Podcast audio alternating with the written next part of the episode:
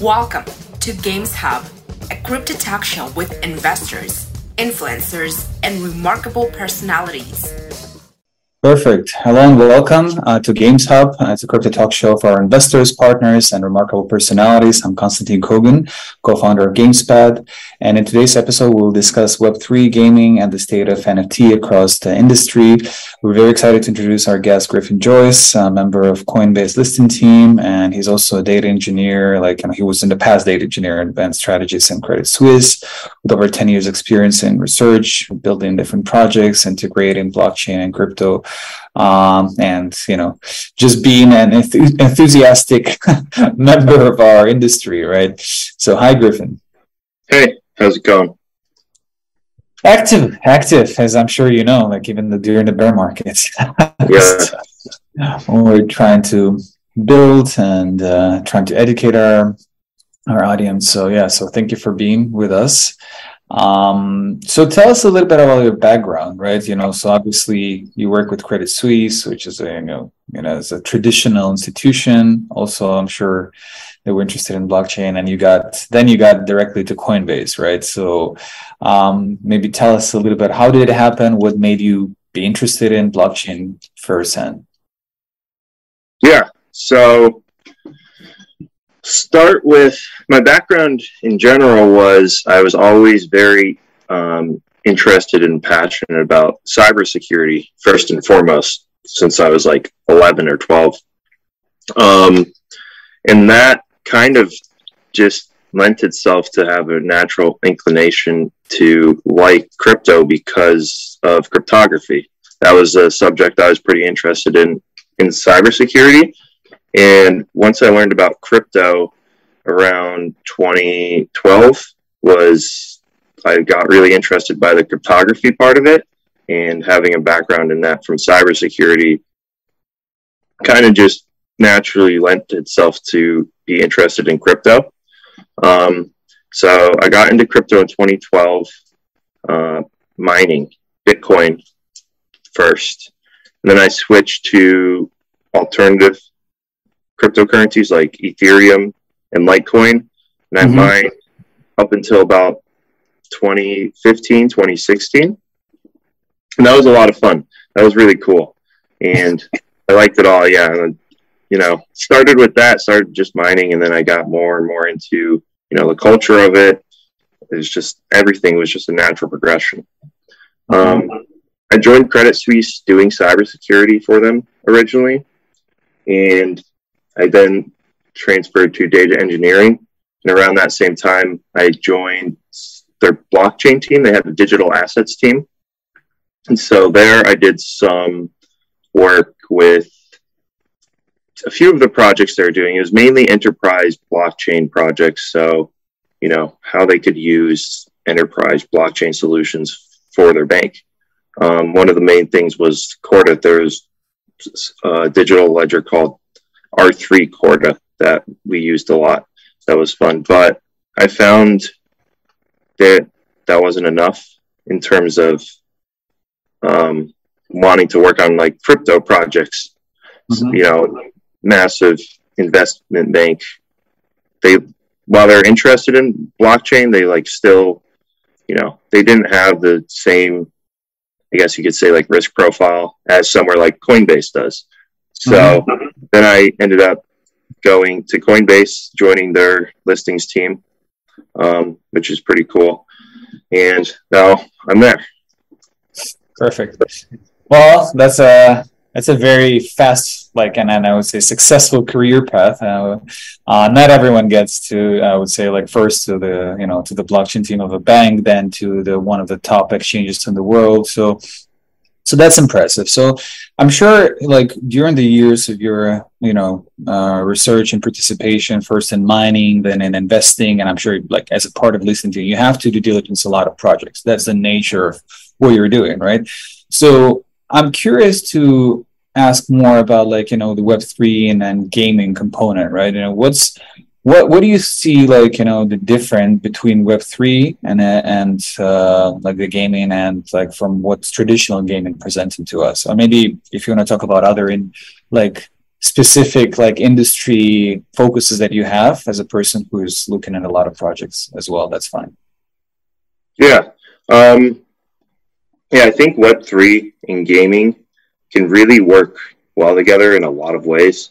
Um, there's a there's some other, you know, blockchain or crypto specific use cases where I think they just like there's a very natural way of like them integrating and actually working well together. And so the thing I keep seeing in all my years of crypto, the one thing I keep wanting to see is like, you know, times where you actually are using the benefits blockchain technology actually has to offer. And I think a lot of times you'll see there's projects, whether it be in gaming or something else, where and they're trying to use blockchain for it. The the fit isn't natural. and It's kind of they're trying to kind of force it, or they're just trying to slap it on there because you know it's the new hype thing, right? And like you see that in crypto itself, whatever the new hype wave is, you'll see a lot of companies come out and try and just force that that integration between the two. But I think with gaming specifically, there's a lot of cool things you can do, especially when it comes to NFTs. I think mm-hmm. using NFTs to offer in-game digital items can really work. And the so like thinking about like what does NFTs offer in terms of like what's that tech lend itself to, and like how can you actually use the benefits of an NFT, right? Of having digital ownership. And how can that be useful in games? Like leveraging that specific benefit in a very natural way, right? Because right now in games, you can own digital items. Of course, you can own digital items. Every game has digital items. But it's harder to see sometimes to see, well, why would I really actually need to own it or what benefits come from making it an NFT as opposed to just how it is where a gaming company, you know, they have their own marketplace and you just own that item. But outside so of that market, what's the utility basically? Yeah, yeah. What's the utility outside of the that its own walled in marketplace? What's where's the utility coming from? And there's not much when I look at the current um, NFT and gaming space. Um, you don't see a lot of it right now, and especially you don't see. There's no utility in the current format, right? In the current format of gaming and owning a digital item, it's really only within that tiny niche marketplace for that game. I mean, the marketplace could be big, right? CS:GO trading marketplace is is pretty massive, but that's still only just within that ecosystem.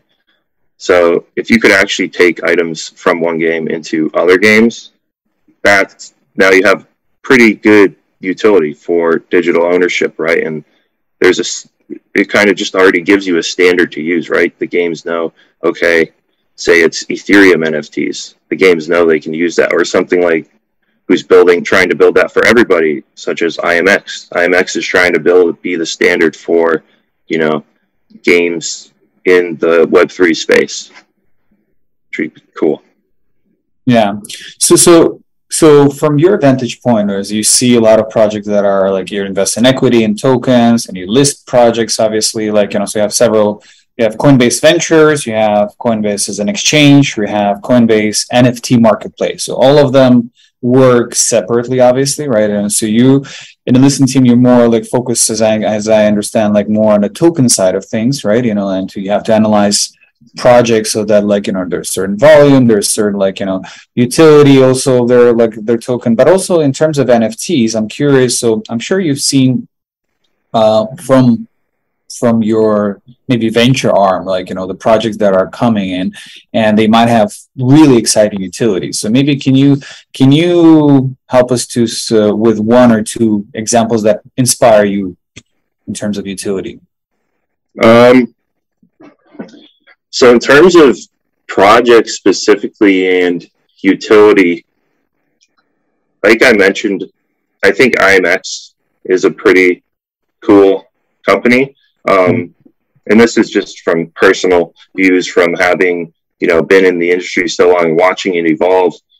I think IMX is doing really good work in terms of right. Like none of this will work. No, no gaming companies or traditional gaming companies, which I think you're going to need to be on board for it to actually get the adoption it needs. Right.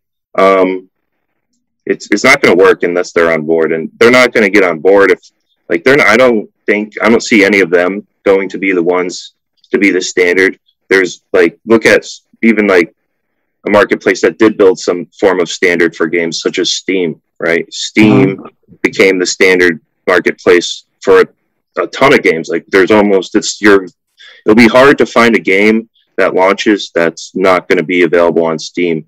Even massive games that come from companies that have their, their own marketplaces too, such as Microsoft. Microsoft launches a lot of games and they have their own store and marketplace, but you'll still find that a lot of them go on Steam, and Steam became like the de facto standard for a gaming marketplace, right? You want to go and find a game, you're probably going to have Steam and you're probably going to search in Steam.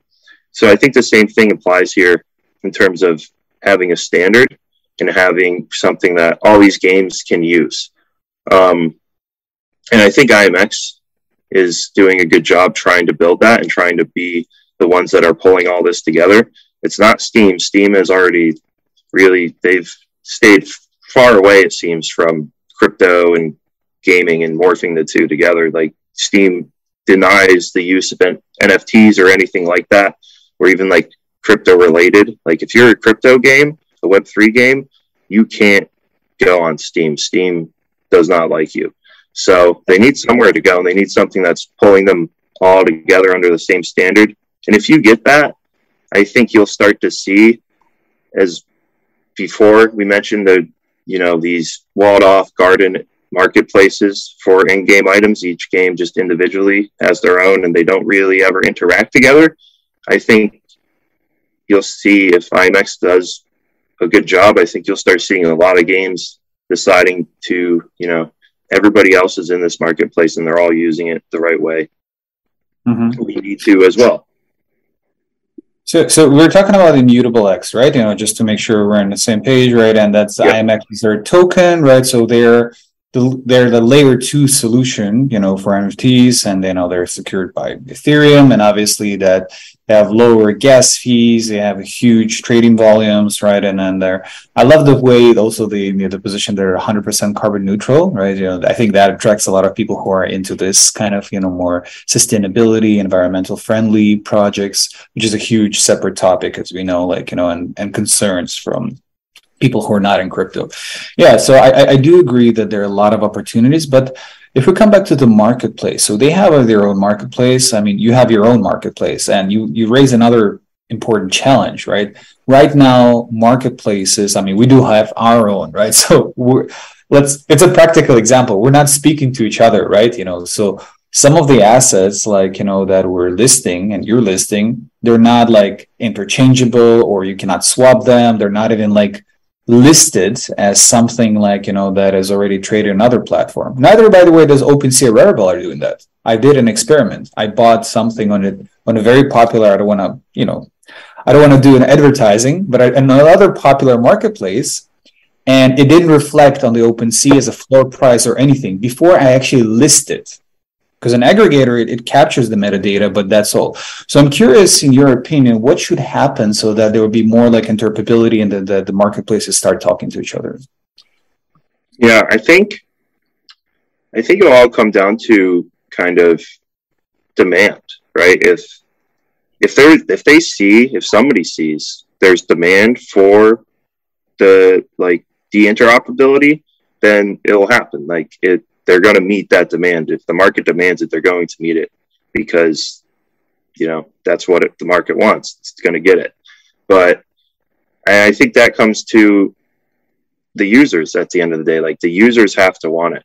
And, you know, it could be something really, really good for users, right? Like it could be, there's a lot of benefits to that, but the users might not know it at the end. The, the end user might not know, like, why would I want this interoperability? I just love this marketplace. I only love OpenSea or only love, you know, Magic Eden or I only love one, one of these. And like, why would I ever want to take my NFT to another one?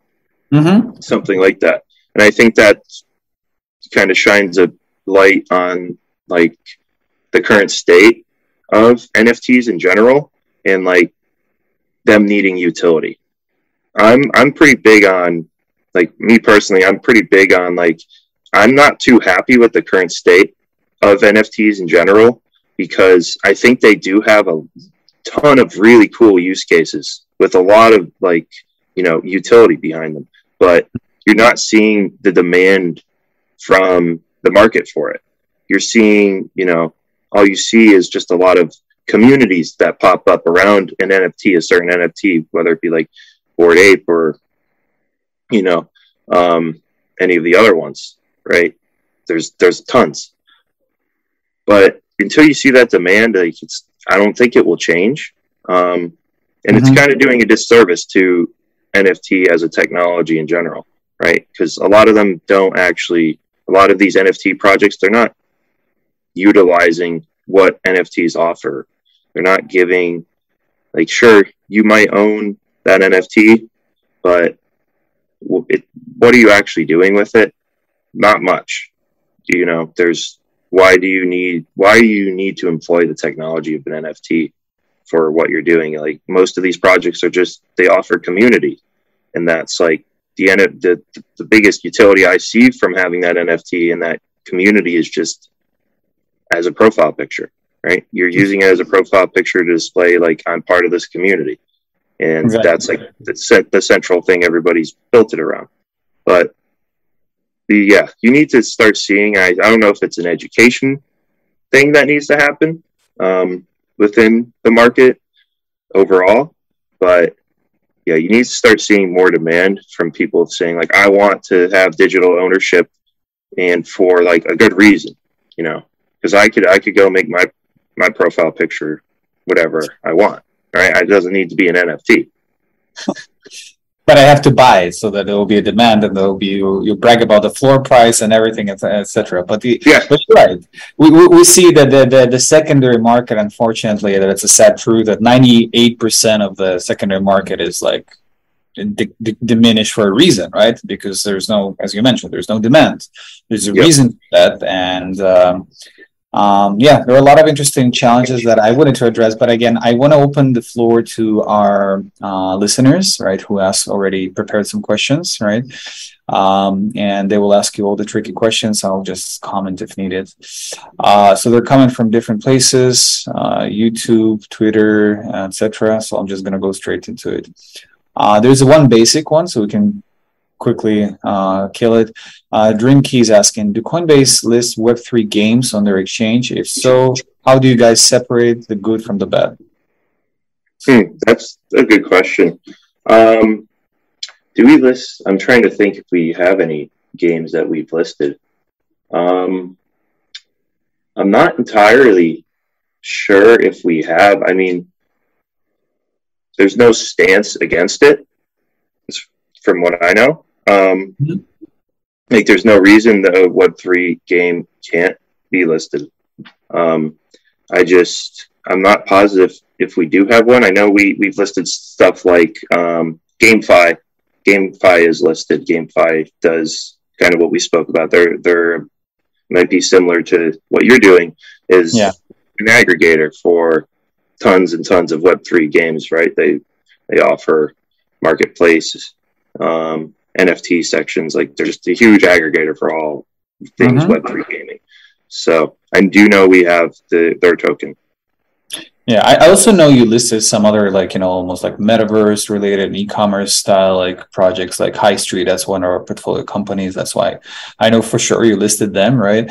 And then yeah, but I predominantly, from what I remember, it's layer one solutions. Obviously, you know like some infrastructure projects like you i mean i know you also obviously list like something like uh, amms uh, like avid or like Decentraland or sandbox obviously are there right you know? Yeah. But yeah those are those are a little bit different. These um, i think we have another interesting question which is uh, um, i'm personally interested in because since we're both in new york uh, so i've seen um, crucial crucible is asking i have seen that coinbase nft marketplace recently partnered with new york knicks this is big how can we merge the basketball culture and nfts especially in the us mm.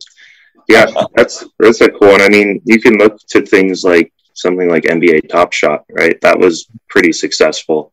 Um, NFTs and the NBA morphing into, you know, a project. That was very cool.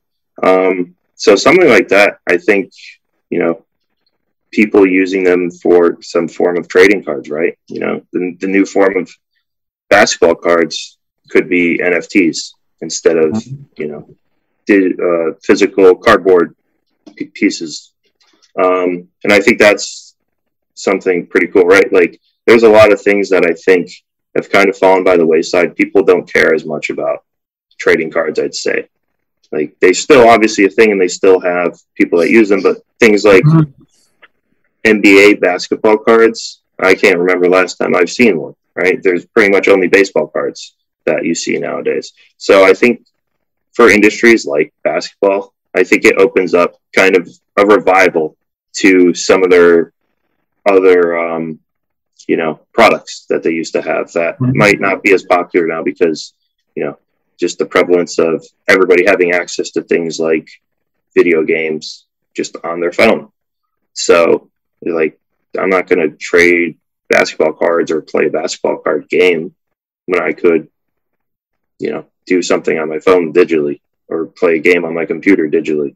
So i think if you maybe if some of these games start using NFTs, you know, your trading card all of a sudden is like, if it's an NFT trading card, all of a sudden it's a lot cooler because you can actually use it maybe in one of the games that they put out there. But you'd be amazed. I actually, you know, ironic. I have a, a, a neighbor who is a professional flipper. Like he has uh, accounts in multiple marketplaces that actually trade physical cards. And now he told me, which he also was surprised, that all of them are now reviewing and hiring blockchain experts to transfer those cards into digital space, right? And they have huge amounts. He showed me that apparently Post Malone is a Magic the Gathering fan, and he was yeah. he was buying like fifty thousand dollar worth of cards, some rare foil. I don't know. I'm not an expert in this, but like, but this shows us that there is a certain subculture of people who are actually into it, right? And, and it's inevitably would be digitized, as you mentioned correctly, uh, because you know people just want to trade it not only in a physical level and just so much easier to trade it on digital level. So yeah, it's it's cool. So I think the other question, which is interesting, I'm, I'm seeing like Token Hunter is asking. I see there is a Forever Bot NFT on Coinbase Marketplace, and its heavy price at 1,364 ETH. Uh, what makes this NFT collection so expensive? And for the sake of uh, uh, of this show, we're like now with the price of ETH, uh, this is equal to 1.7 million dollars for this Forever Bots. um, I'm not actually specifically familiar with for ForeverBot. Um, uh-huh. I don't know. I don't know what makes it. There could be a lot of reasons, right? I've, I don't, I don't know that one. Yeah, I mean, I honestly, it was an interesting question for me too. Like, I was surprised. Like, you see, this is a this is a fun pl- part when um, the some of the items are are so subjective. Like for me, I looked at the collection, like you know, some of them like this Forever Bots. I know they're nice graphics, right? 3D, amazing, but the floor price is like zero fifteen e thread And they have, you know, I mean, it's a cool design, but what makes this particular so unique? I wouldn't be able to answer myself. Like, so this is another craze that we have in our industry where something like, you know, is valued just because there's a demand there's someone is ready to pay this amount of money right and that's that's about it right yeah i think that's um i think that's a good highlight too for in terms of like education overall and market and this kind of brings me back to like when i used to sell a lot of things on like ebay right and one of the ways i would price um, something i was selling would be to look at what it somebody else might have sold it for, right? Past sales, right? One of the best ways to price it to see what people were willing to pay in the past for it. And I think that's something that's very interesting when it comes to NFTs um, in a similar fashion, right? They have a floor price, but the floor price isn't necessarily what somebody will pay for it. So I think looking at past sales is better. The floor price can be set um, to pretty much whatever you want. It's whatever somebody lists at, right? It's the lowest listed price. So mm-hmm. if the lowest listed price is like a billion dollars, you know, the floor price will be technically a billion dollars, but that doesn't necessarily mean it's worth a billion dollars or that anybody in this world would pay a billion dollars for it. So I think when looking at and valuing NFTs, um, just from a purely like a market perspective and what people are willing to pay for it is um, what matters. Uh, the best way to see that is past sales, right? And so if it has no past sales, I don't know if is it really worth that. Mm-hmm. Exactly. I, I I would agree hundred percent. So this is this is another thing very important for you guys to check. If you are into NFTs, just make sure that if it's transferred, if it's you see that there is a history and somebody actually bought it, then that's a real price. So thank you for reminding this. So there's another thing which is more related to an exchange that um, um, Loner is asking. As far as I know, Coinbase is the biggest exchange in the U.S. What do you guys do different? Uh, do partnerships play a big role in your future development? Um, yeah, I mean, of course, partnerships play a huge role in. I feel mm-hmm. like any business venture, right? There, I, you'd be hard to find a business that hasn't partnered with another business of some form, right? Or you know, maybe it's a governing body, right? There's always partnerships that have to happen in business. So, yeah, I think that's crucial to the development. Um, and you partner with someone like BlackRock recently, which I think is huge. You know, like I don't know people people understand that BlackRock is the biggest asset manager in the world, right? And they have like trillions of dollars. I don't remember how many trillions of dollars under management.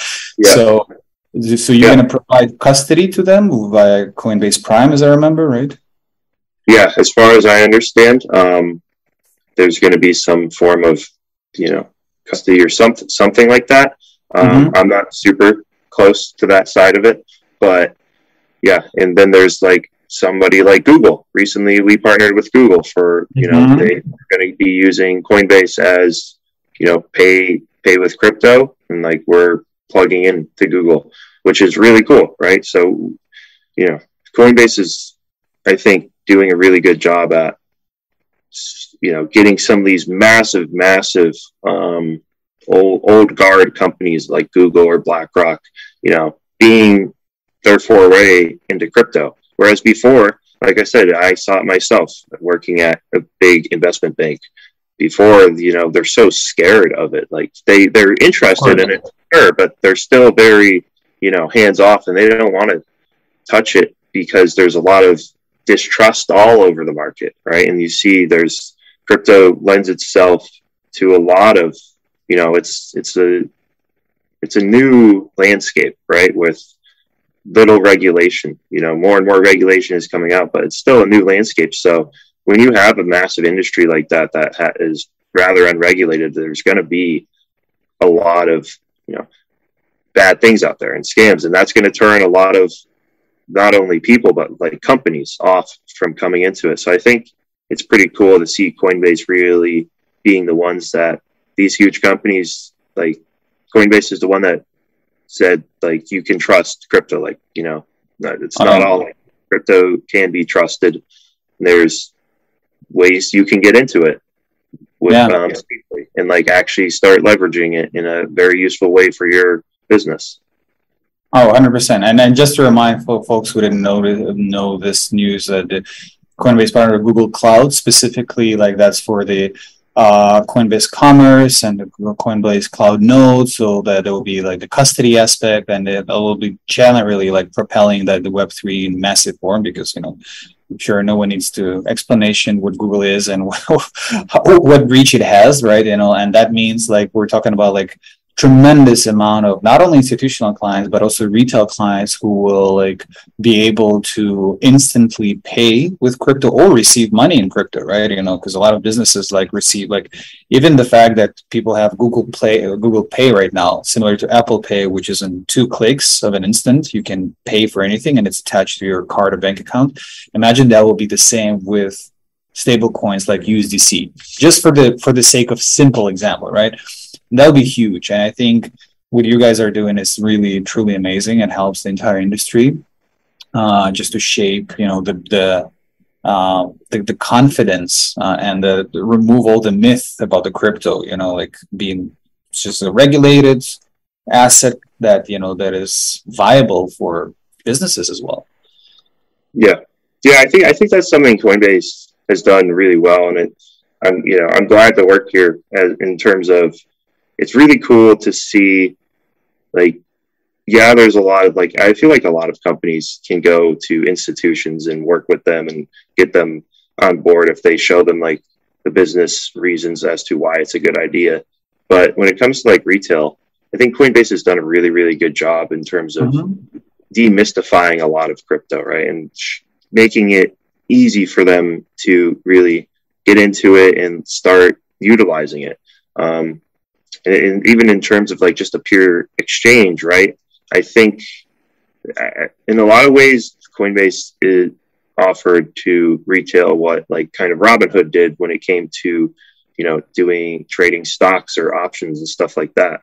Mm-hmm. I, I think it's, you know, people people could always do it, like right. People could always go out there and get crypto people like they could mine it, right? That's how I got into it. That's how I got some of my first crypto ever. I didn't buy it, I mined it. But you know, that what I was also very technically inclined and always into cybersecurity and like, you know, so I was already like moving around in that space.